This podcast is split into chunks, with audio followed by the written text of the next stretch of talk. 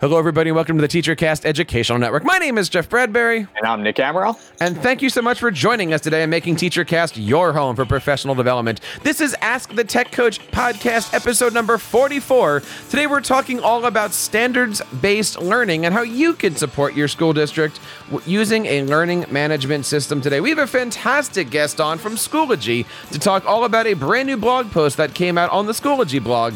But before we get to that, Nick, how are you today?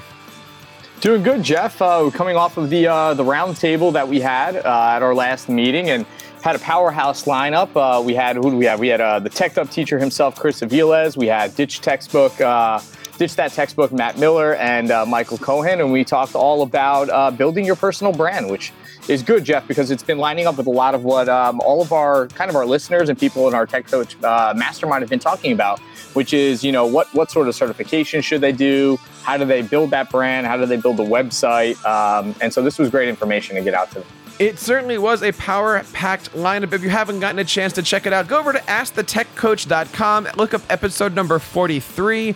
And again, it was great to have Michael Cohen and, and you know, hearing the stories about how Ditch That Textbook started from a, a, a little website into what it has become now. And of course learning you know the difference really between creating a website creating a brand creating things. We had a few people reach out to us and ask a few questions. I thought it was kind of important here that people really figured out you know that this is an important topic right? Tech coaches talk a lot about technology. They talk a lot about pedagogy. They talk a lot about curriculum but it is really important for tech coaches that we learn how to build that brand for ourselves, whether it be a global brand, for instance, like like Matt done on Ditch That Textbook, or really the brand that we bring into our buildings each and every day. These are all important topics. Yeah, absolutely, and and you kind of need that because you know one of the pieces that they're always looking for with tech coaches is the ability to get out to present at conferences and to stay on the cutting edge uh, and to bring that information back to the district. And like you said, Jeff, be consistent with what you're bringing to your teachers and facilitating in the classroom and how you how you present these workshops to teachers and all that culminates building that personal brand. You know, speaking about workshops, we have some great things happening over on our mastermind. You can find out more information at teachercast.net slash mastermind. We're going to be talking this month in April all about your brand, all about building that brand. You know, so many tech coaches right now are out there searching for gigs. Maybe a teacher wants to become a tech coach. We've got a great program for you. In April, we're going to be talking all about tech coach resumes, tech coach websites, Tech Coach cover letters, all these things that are going to help attract you to a school district and what you need to put on these documents. If you're looking to create a great brand for yourself, and looking to get some insights in how to become a tech coach, check out our mastermind. We've got some great plans two month, six month, and 12 month memberships. Teachercast.net slash mastermind. Today, we've got some amazing applications for you guys. And don't forget, if you're going to invest in anything this school year, why don't invest in yourself? And Nick, of course, that brings us to this week's Tech Coach Tip of the Week. What is our Tech Coach Tip of the Week? So, our Tech Coach Tip of the Week is that there are several ways to get uh, to use your learning management system, and it's always best to keep student achievement at the forefront of your classroom decisions. So, keep asking yourself the question: What do you want your students to be able to do with the information that you are giving them? And we want to welcome our guest today. She is from the fabulous learning management system called Schoology. I want to bring on Kelly. Kelly, how are you today? Welcome to the show. Thank you. It's great to be here. It is so nice to have you. Tell us a little bit about yourself and uh, what's new these days at Schoology.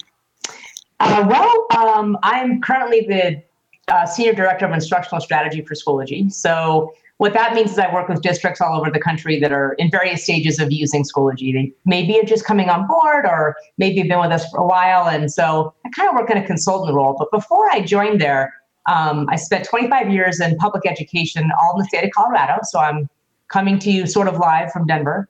Uh, I spent the first half of that career as a high school English teacher in Denver Public Schools. And then, as you were just talking about, decided to pursue a different path uh, with technology. So I got my master's in instructional technology and became a building technology coordinator. We had an awful title uh, that was student achievement specialist. And I, I, kept saying, like, isn't everyone a student achievement specialist? it really was a very nebulous title.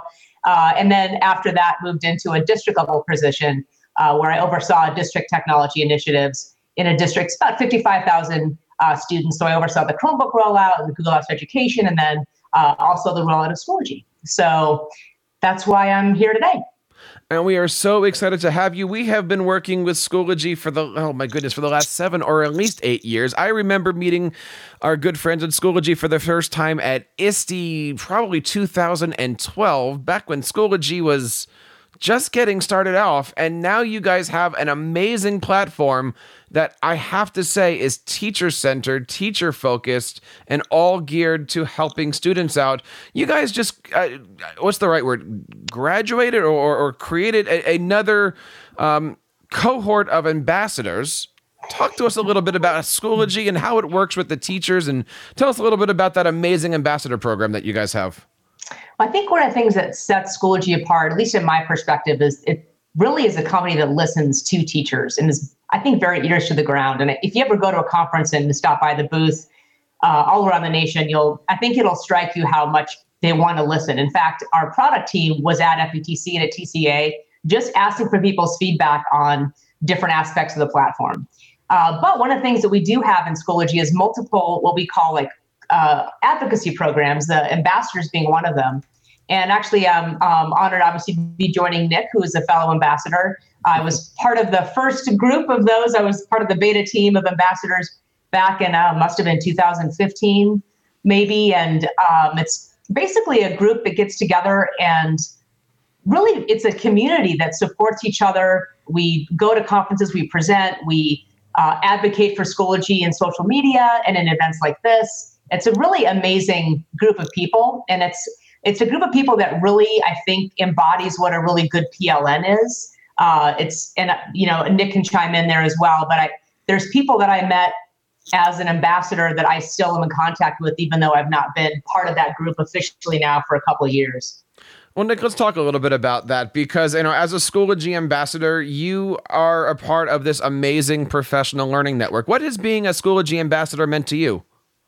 It's the connections you make, and I think Kelly kind of you know hit on that. It, it's just the close knit, the the familyness that you have there, the ability to you're all kind of have this same niche that you're all involved, you know, in using Schoology at your district.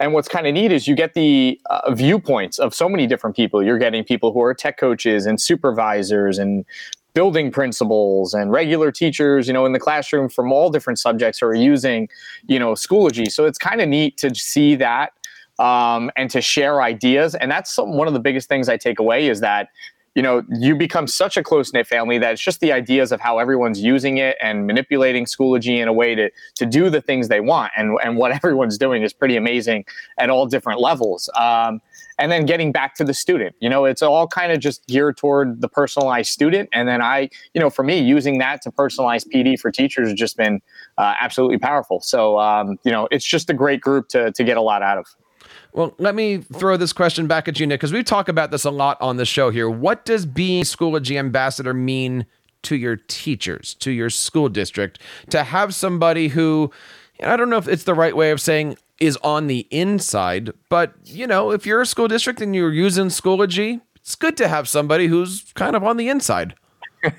right. So my teachers do think I am on the inside, and anytime there is uh, whatever issue that could possibly pop up, it's go to Nick because he's going to be able to get the answer from someone. I go, well, it doesn't generally work that way, but I, you know what? There is the power of the group that way, and that's the fact that I can then on Twitter put out this message that says, "Hey, anyone come across this?" or "Hey, there was this glitch," or "Hey, this teacher's trying to do this and and and I can't figure it out." And I'm telling you, within seconds, minutes, you have a response from someone. Hey, let me ask, let me see, yes or no, and they walk you through it. So that has been great. But but the approach has been yes.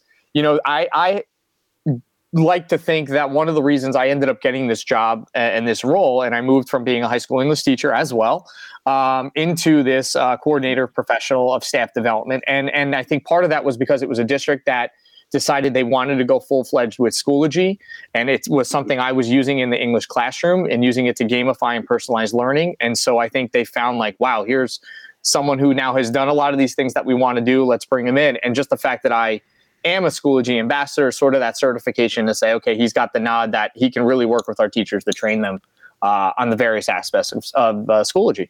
You know, we like being able to bring you these types of shows. And of course, it's the feedback from you guys that makes the difference here in this show. That's why we call it Ask the Tech Coach. If you have any questions for our friends over here at Schoology or for any of these great topics, you can, of course, find us over on AskTheTechCoach.com. Reach out to us on Twitter at AskTheTechCoach. Email us over at feedback at teachercast.net. And of course, you can leave us a voicemail over at teachercast.net slash voicemail. We'd love to hear from you. We'd love to answer your questions and have you guys be a part of our show. We, of course, drop this show on iTunes and all of your favorite podcasting apps every single Monday at 6 a.m. So, Kelly, without further ado, let's kind of get into this. Today, we're talking all about five ways to approach a standards based mindset. This is, of course, um, all about a great blog post that you recently published on the Schoology blog.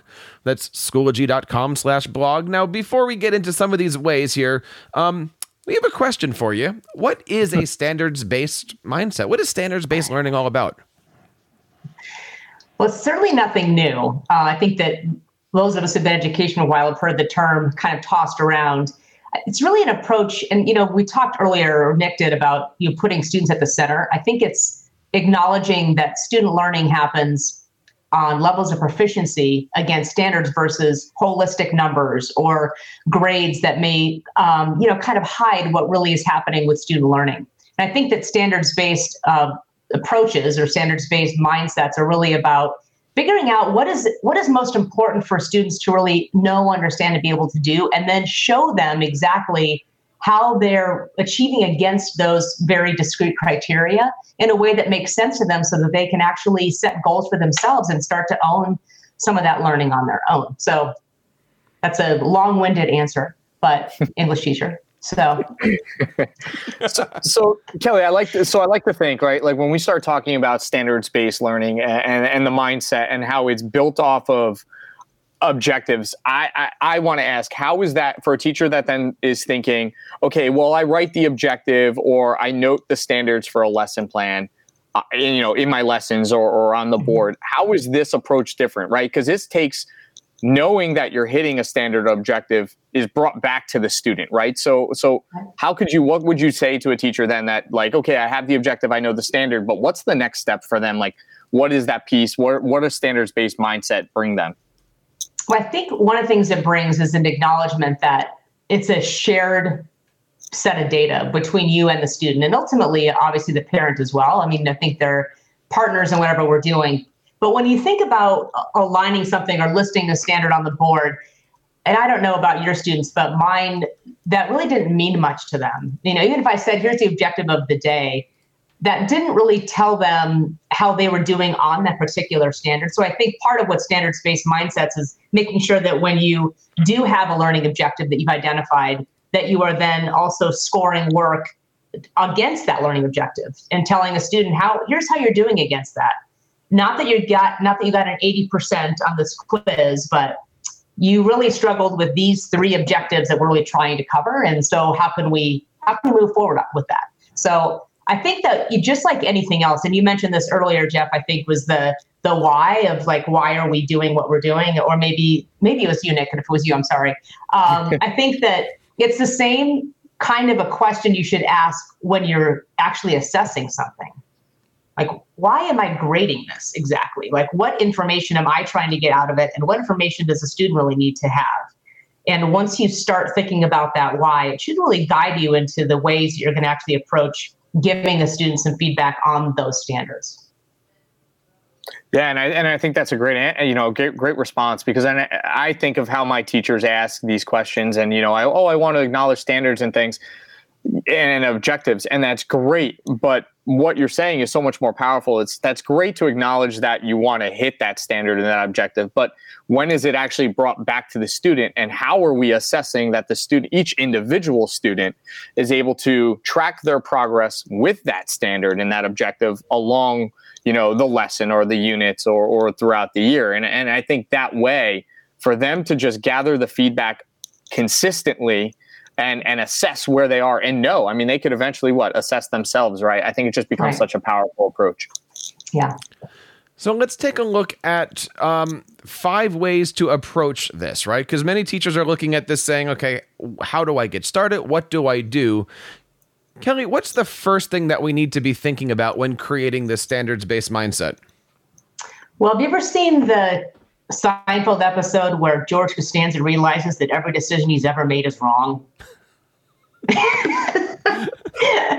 it's a good in analogy. some ways well in some ways it's almost like whatever grading system you had growing up is probably what you're comfortable with like the way you learned and the way that you were graded and assessed is probably almost exactly counter to the way that the standards based mindset works so it's it's almost like doing the opposite of what you would normally do so you know when we think about the the kind of the basis for standards based mindsets or standards based learning it's getting away from the idea that that student proficiency is based on a 100% scale. So you, you have to start with not just the standard, as Nick mentioned, but thinking about what what do levels of proficiency look like within that standard. And I think that's that's an area that um, is is really a shift because we you know we've we've had rubrics for a long time, and I think it's extending that idea of a rubric into a much larger picture. And I, so I think it starts with you know identifying which standards you're addressing and then really being clear with students what what does it mean to be at a certain level uh, with that standard. So that would be the beginning i'd say. And is that something that you teach? Is that something that you set up at the beginning of the year and then let run um, h- how do you begin to talk about that with your students i mean if you've got a test coming up do you show the rubric and show these different things or what does that look like in the classroom yeah, I think it should always be transparent. I mean, the whole point of this is having a student centered approach and letting them know where they are with their learning. So I think, you know, it's yes, it's it's sharing the rubric. If it, even with a with a project or anything that you're assessing, what exactly does an example look like that is ideal? So it's not just I think sharing the rubric, but also providing exemplars or you know, here's a sample of what a really good thing might look like. This is what you're going for. Uh, because I think the clearer we can be with students about where they're headed uh, with examples, the more it'll make sense to them. And even having examples of like, you know, I would even say would be good to have kids walk through their own, you know, process with the rubric and say, what would you give this particular paragraph, let's say, since Nick and I both taught English um, what would you give this particular paragraph? And let's talk about, you know, what does it mean to have a quote unquote two on this versus a three? What differentiates those? And have them really think about it. Uh, one activity that um, that I did, and I taught sophomores, um, and sophomore boys were always hungry. So food was a very good tool for me. So I brought in donuts, and they had to come up with a rubric for the perfect donut and score donuts. Um, but it helped them kind of figure out like what does it mean to really think about different qualities of something um, instead of it's just a good donut. And Kelly, I just want to say, oh, sorry, Jeff. No, I was going to say, please go ahead. She, uh, the English teacher me has to comment on the fact that she used donuts and I used Oreo cookies, and we did the Oreo cookie essay. So I just want to say the approach was was exactly the same. yes, some things are are universal truths. That's it. Yeah. I got to ask. Okay, you, you're you're setting me up, Nick. How would you make a rubric for an Oreo cookie? so, Jeff, the whole idea was to assess and evaluate their writing of the essay, and I always told them, you know, you had to pull apart. The goal was they had to pull apart an Oreo cookie. They had to write an essay about that uh, persuaded people why Oreo cookies were the best cookies. And then we had to look at the Oreo cookie in the context of the essay. The two halves, the opening and the close, had to reflect each other. The fluff was all of the good stuff in the center, and that was the bulk of their writing. And, and we assessed and evaluated the three pieces. I like that so much right? more than the hamburger. Like we you did the hamburger right? for a long time. Oreo's way better. Yes, way better. That's why he is an ambassador, ladies and gentlemen. of Oreos as well as Schoology, as it turns out. All right. So we, we, are talking about getting proficient with the standards. We're talking showing examples, giving them clear goals, helping them achieve it, um, talking to your students through the rubric, bringing up food in any way possible. Tell me, what's the second way that we can approach this here? Um, you, you know, you you bring up just understanding the power that a rubric can be with students. Yeah, I, yeah, I think the rubric part of it is for some teachers extremely comfortable.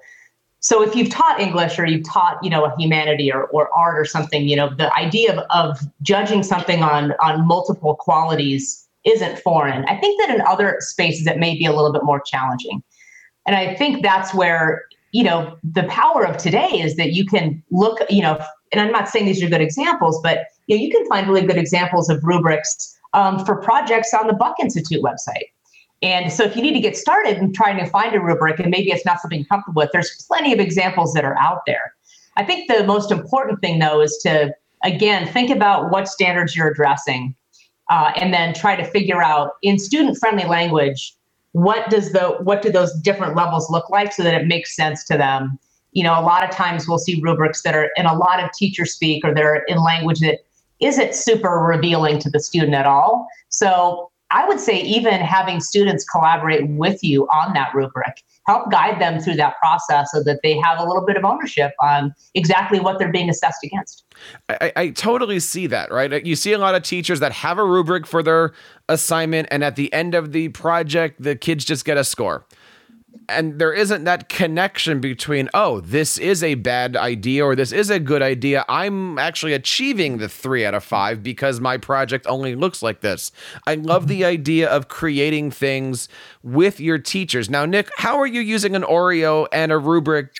Are you ha- are you actually going to be having your kids make the oreo with you? It's, what's the analogy here nick? That yeah unfortunately i didn't take it to that next level but but that's good. I i like that approach jeff. You, you didn't take it to, to the next level nick so so kelly wh- where on the rubric would nick fit right now he he he did the oreo but he didn't take his students through the process would he be high on the rubric or, or low on your rubric I think it depends on what standard we're addressing, Jeff. I think we need to think about what's our priority standard for the for the Oreo and for for what Nick's trying to do with the Oreo. Nick, you need to be coming up with a pretty clever uh, animated graphic for this one here. I'm looking forward to seeing what the blog post is going to look like here. All right, so we're we're definitely looking at having the students be a part of this process, right? Actually know what's going on, why is going on. Maybe ask them to create some of the rules as you go along. Now, the next thing you mentioned is something called the zero factor. Is yeah. What what is that? Is that because Nick now has zero Oreos? Is where where are we with this? No, there's actually multiple things uh, about about the zero. I think that you know one of the things to think about. this is really true for standards based grading as well, or I'm sorry, formative assessments as well. If a student is doing something that's really to inform how they're doing, we shouldn't necessarily penalize them for that. So, so let's say, for example, you have students writing a draft, and let's say you give them a rubric score. That doesn't mean it has to go in the gradebook. Uh, and I think that that's another kind of shift is you, we need to avoid giving zeros uh, because zeros are devastating, especially in a if you're if you are using a traditional gradebook, uh, that can actually destroy a, a student's grade. And if you think about the hundred point scale, we have you know 10 percentage points that recognize excellence and 59 percentage points that recognize not excellence i mean that's that's a that's a big disparity. So when i talk about the zero factor it's you know how can we give kids feedback without having that be a penalty um, against their grade you know so to speak? Let's let's let it be a reflection of learning um, and not something that ends up being punitive. And I think that that's a great approach. You know, it always reminds me of the idea that you know we're so accustomed as teachers and educators, uh, and it's a product of, of the culture of, of teaching, and students become used to it, right? Like you do an assignment and get a grade, and we mm-hmm. mark minus thirty, but how much better would it be to write plus 70 right like and then you still have 30% to go to achieve that full um, idea of, of mastery and i think the standards based mindset and and, and um, growth is that idea well they're still learning that has to happen and you haven't achieved 100% yet so what's the next level for them to progress and I, and I love that idea so let's say that Nick has just two cookies. Would he have plus 50? because now we're looking for that, that nice creamy center in the middle? Or, or would, would, Nick's, would Nick's Oreo be half full or half empty here? Well, that, that actually brings up a, an interesting point about, and you know, we talked about, you know, rubrics and proficiency scores uh, earlier. You know, typically with a standards-based mindset, you, you very rarely see that represented in the way we typically see grades, which is you know that that percentage or or something out of a hundred. It's often something that's just out of one to four. And if you think about it, like think how different it is to explain to a student, this is a 93, not a 91. Like the gradations of trying to explain like the nuances of of 100 points is crazy. So when you have like a 1 to 4 scale, it's it really simplifies it and i think one of the things that also does is it gets kids away from thinking about that as the 100 especially in secondary i would say because i think we see a lot of standards based approaches in elementary but at secondary they, they're looking for the percentage like what's the grade well if it's just on a you know in, in even better not a one to four scale but a language scale like nailed it almost and not yet um, you know, separating the number and making it more about where they are in that achievement scale. We're talking today to Kelly all about the ways that we can bring in a standards based mindset. We're going to take a quick break, and we've got two more things that teachers can be having on their mind as we create this. And when we come back, we'll also talk to Nick about how he can improve his Oreo cookie recipe. We'll be right back. Friends, before we move on with our show, I wanted to let you guys know I have been in education now for almost 20 years. And I've seen the changes some students have come to face every single day, whether it's going through school hungry, not being able to see a doctor when they're sick, or not getting the proper rest at night. These challenges make it hard for kids to focus on their learning. I remember a story of a student who came to my office one day and she could barely stay awake due to all the circumstances happening around her at home that were beyond her control. I didn't know what I could do, and I wanted to be able to help her out in any way that I could. Thankfully, Concordia University in Portland is leading the way with their 3 to PhD program that helps to combat students' fears, freeing them to pursue their highest dreams. They're revolutionizing education by creating holistic model that provides groceries, healthcare, and even clothing to students right here on campus, helping them thrive and helping our communities strengthen and grow. Concordia's College of Education offers online and on-campus programs where students have the opportunity to learn about a more compassionate approach to education and ha- see how nurturing the whole student can lead to amazing amazing things. To learn more about how you can help students conquer their monsters and achieve their highest dreams, visit cu-portland.edu forward slash let's conquer. That's cu-portland.edu forward slash let's conquer. And we use the hashtag nature educate grow. And we are back. This is teacher and we are back. This is Ask the Tech Coach podcast, episode number 44. And Nick, before we took a break, we were talking all about the different things that we can do. And I love here that Kelly brought up the concept of, you know, keep things simple, having a scale of one to four instead of a scale of one to a 100. Because, you know, I remember my days as an orchestra teacher. A kid comes in and plays the violin. It is difficult as Kelly said, to figure out is that a 91? Is that a 93? Is that a and, and what are the differences between all of those things? It is so much easier to create a one to four grading scale. Nick, I would assume that this is no different in an elementary classroom than in, than in a middle school classroom, and really any teacher of any subject can use this kind of a rubric.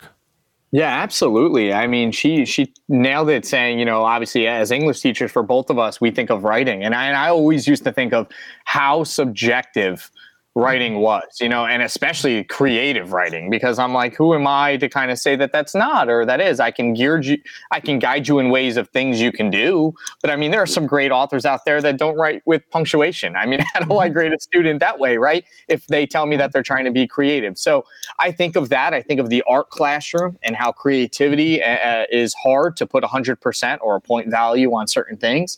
Um, so this is a way to say, okay, what's the objective? Have they mastered that part of the rubric? And then can they move on to sort of the next level the next piece? Or what do they just need to work on? Where where's that one area that they they struggle in? And i think what it ends up doing jeff in the end is especially when you see a student a student who achieves you know 90s or 85s 90s 95s on different assignments thinks they're okay. But when you see this in the standards you know based rubric of 1 through 4 they may have a two here that says, okay, they're right at okay, but they haven't advanced enough. Now that student who thinks that, oh, well, my 8590 is always great. No, it actually, look, there's an area where you're weak.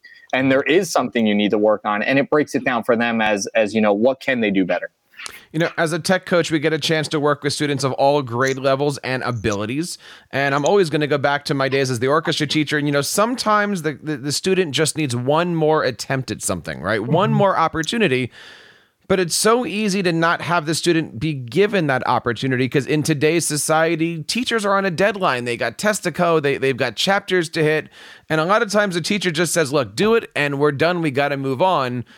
Kelly, I'm so glad we're going to talk about this next one here. You mentioned try more tries. What do you mean by that?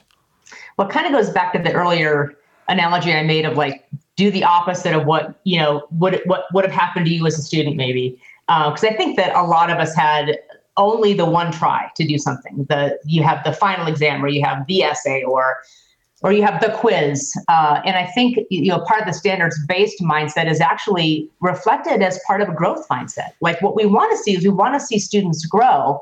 And I think one of the challenges is that the grading systems that have permeated education for a long time are about ranking students. But that's not really what our goal is anymore. Our goal isn't to figure out who is the weakest of the student class in terms of like you know class rank for colleges. Like our goal is let's get all of them learning and progressing.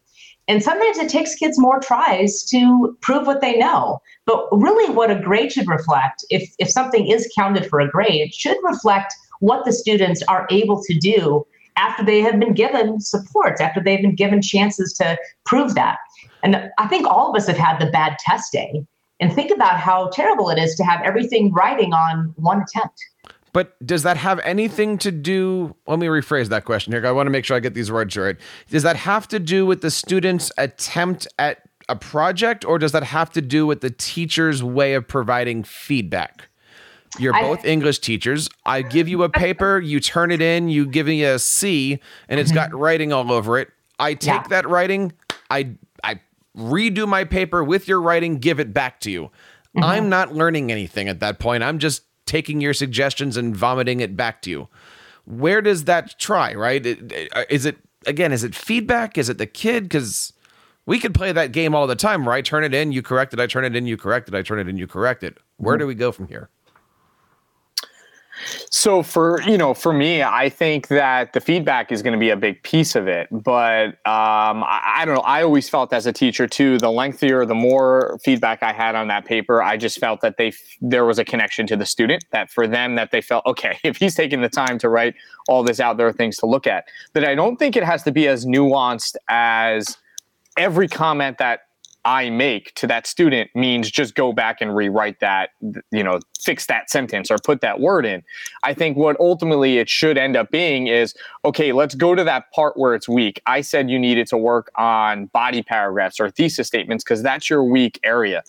Let's go back and look at the lessons and materials that we had on writing those thesis statements. And then the student goes back and they rewrites it. Or better yet, how about that essay stays? However, the next time the kid writes an essay, you go, okay, in this essay for you, intros are the focus with the focus on thesis statements. Write the new essay. Now we're not reading Of Mice and Men, we're, we're reading The Lord of the Flies. Great, write your new essay. And then what you do to the student is you have them go back to the previous essay. Okay, now you nailed it or you got something better on this essay. I want you to bring back Of Mice and Men, rewrite the intro to that. And I think just that idea of try more tries ends up being, well, they've got they got the try now to go back twice on Of Mice and Men, even when they thought they were done because they were on Lord of the Flies. I think that sort of approach and mindset is it, it's just it's never done. So you're grading the student based on the concept, not the content. Yeah, skill. Or the, it's or the yeah. standard. One might or the standard, say. right? Yep, yep. it might be standards based, and we come we come full circle. Look at that. So, in review here, we start with the Oreo. No, kidding. We, we, we start with getting proficient at the standards. We talk about the, realizing the power of rubrics. We talk about the fear, or, or we talk about the factor of the zero factor here, giving the students more tries. Kelly, what's the fifth and and and probably one of the the easiest things here that we can be thinking about when changing our mindset here to standards based? I think the easiest thing is actually giving students a view into how they're doing. So we talked earlier about how important it is that students have some visibility into how they're performing against those standards. And I think that's where, especially as technology uh, specialists or coaches or coordinators, that, that that's really where our specialty is because that happens so much more easily now with technology than it ever did before.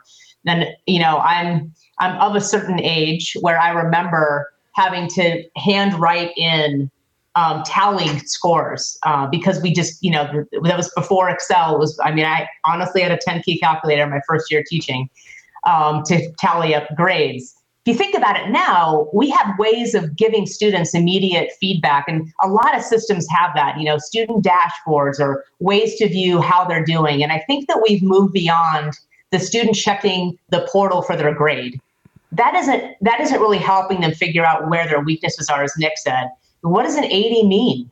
Obviously, you were successful at some things, not at others. What are those? Well, let's give them a way to do that. So that's where something like a, a learning management system comes in, or you know, another. You could actually probably do this in Google Sheets. You know, if you want to have kids tracking their own, like there's many ways to do this, but it has to be something that they can understand and that they have access to.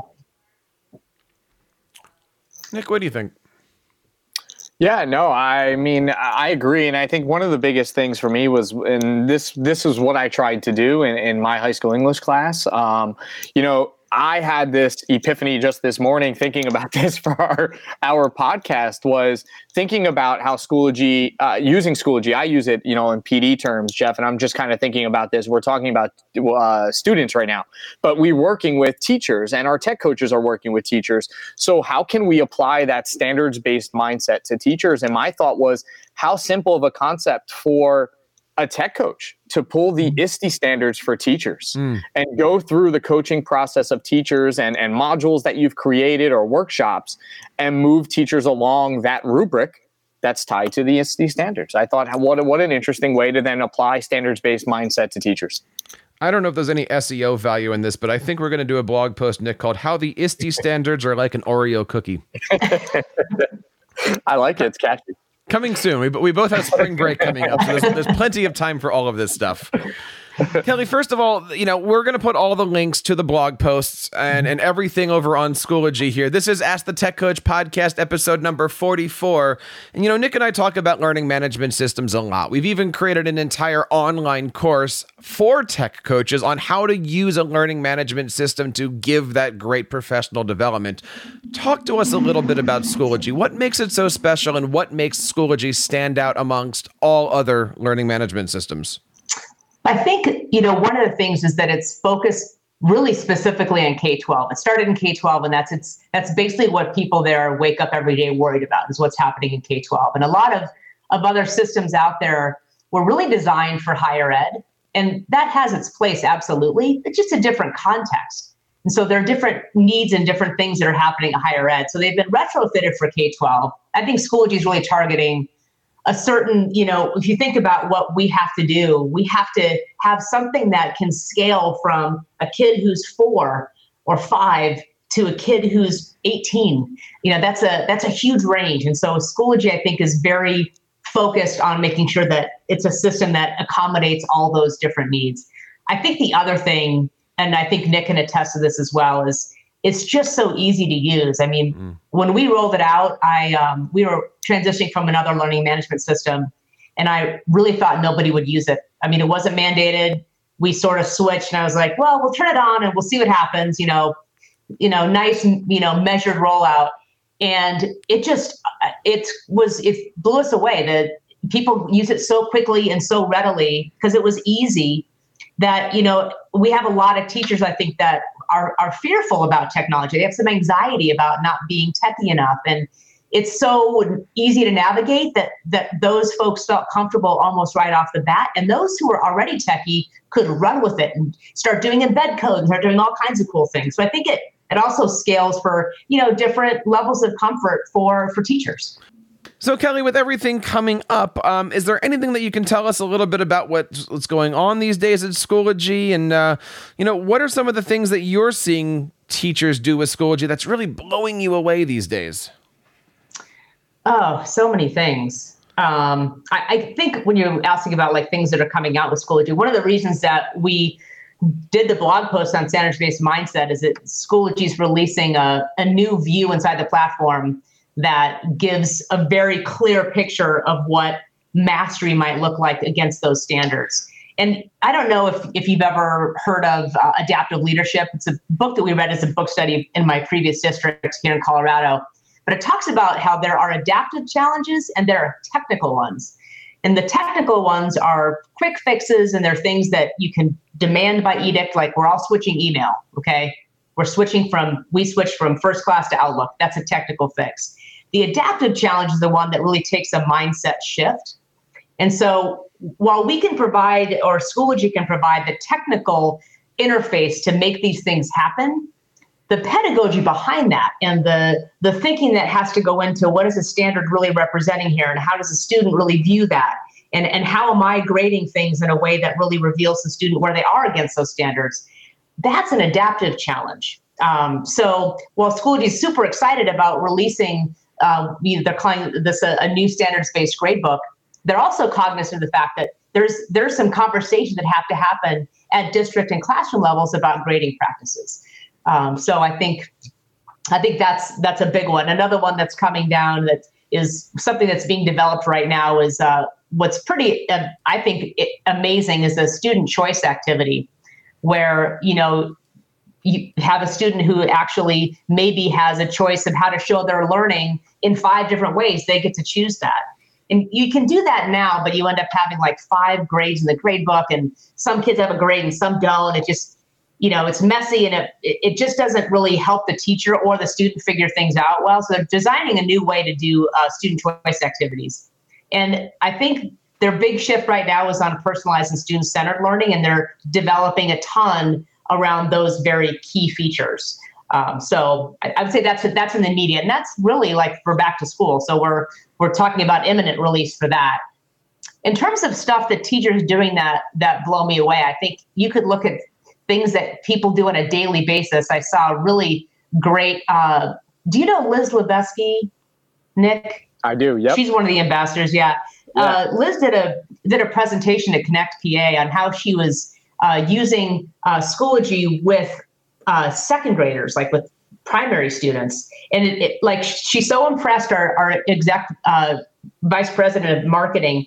He had her present to the company so at our last company meeting, Liz was a guest speaker and she went through and talked about kinds of, you know, the things that she was doing. And, and I think one of the things that I'm always amazed by is the, the platform's the platform, but the people that use it are thinking so deeply about how they can help students. And um, it's, you know, it's humbling. It's humbling to see that every day. The website, of course, is schoology.com. You can, of course, check out everything that's over there. Kelly, where do we find you guys on your social channels and be a part of the Schoology community? Schoology is super active on social, and Bridget Heaton, who actually helps run the ambassadors, would be extremely upset if I didn't mention our social channels. It's at Schoology, and that's probably the best place. And that's where you often also see people sharing things that they're doing. But you can also see things on the public roadmap. That's part of the Schoology support area, schoology.com slash support, if you're curious what's coming down the pike. Uh, and of course, uh, you know, ask an ambassador. Uh, there's their, they are out there and they uh, have their own hashtag, uh, SchoologyAmb. Um, so if you want to see what their conversations are, you can find them on Twitter. Excellent. Nick, you know, we've got a couple great shows coming up, just like this one's here. But uh, talk to us a little bit about some of the conversations and the and the podcast topics we have coming up in the next few weeks. Yeah, so this uh, is a great seg into our next episodes, which we've getting a lot of traction, uh, Jeff. Uh, what we've been noticing uh, in the mastermind and outside, just from people reaching out um, about using an LMS like Schoology to design online professional development for teachers. So one of the big uh, things, topics we're going to cover is how to design online learning courses and modules.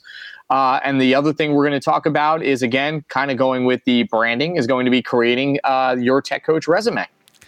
And Nick, of course, we want to say thank you to everybody out there who's made Ask the Tech Coach part of their professional development network. We, of course, drop this every single Monday morning at 6 a.m. Eastern, and we would love to have you guys be a part of our PD by sharing this podcast with your professional learning network. We would love to have you here.